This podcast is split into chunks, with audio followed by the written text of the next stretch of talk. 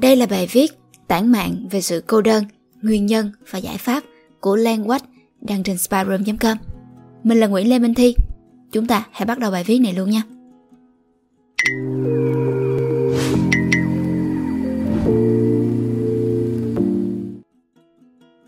Hôm nay mình đi ăn trưa một mình.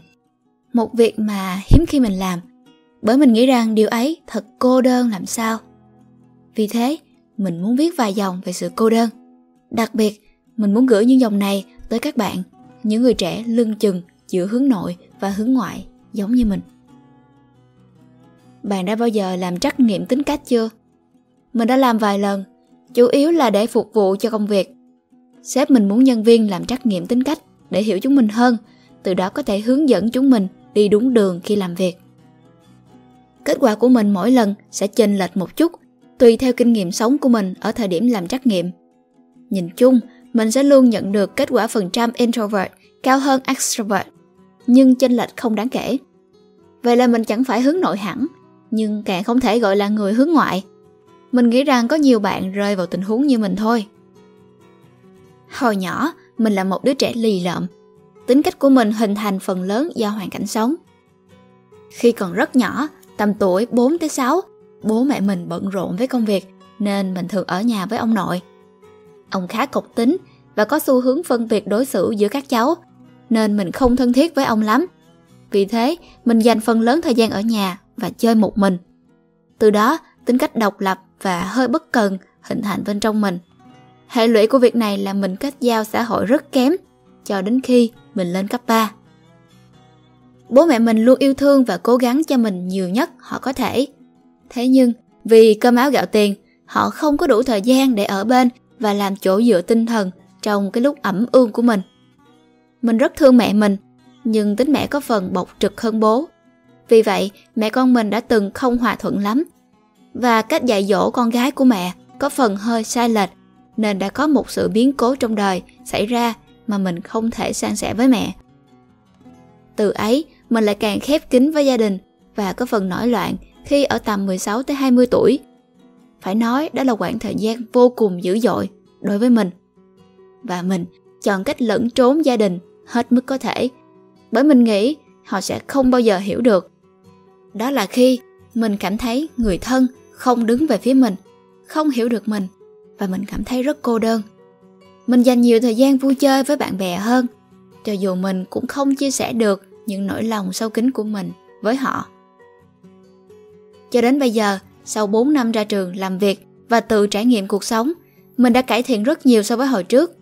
Trong bài viết Sự bằng lòng có giá trị như thế nào, mình cũng đã đề cập tới cách mình tập yêu bản thân.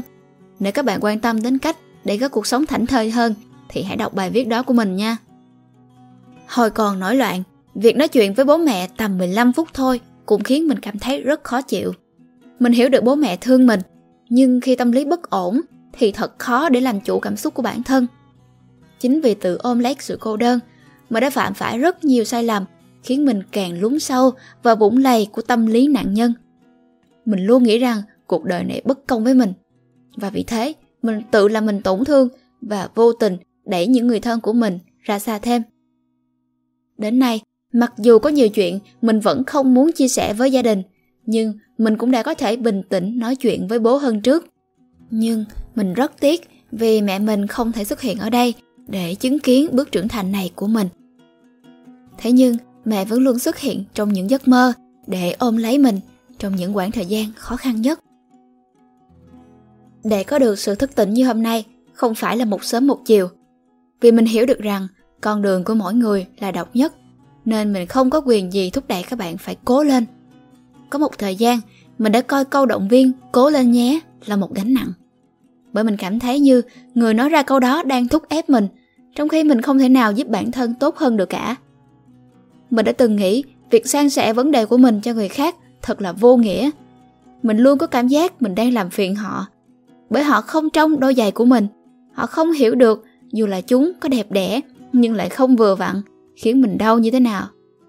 Mình đã từng cố chấp như thế, cho đến khi mình nhận ra là mình đã quá sai lầm.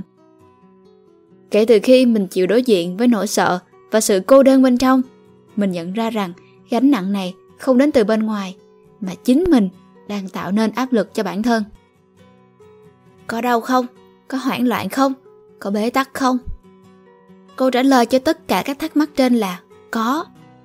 Thế nhưng, việc dám nhìn nhận những phần tối bên trong mình, yêu thương vỗ về chúng, để chúng lan tỏa ra thành nước mắt, thành những lời xin lỗi, thành sự bao dung mới giúp chúng ta tỉnh ngộ.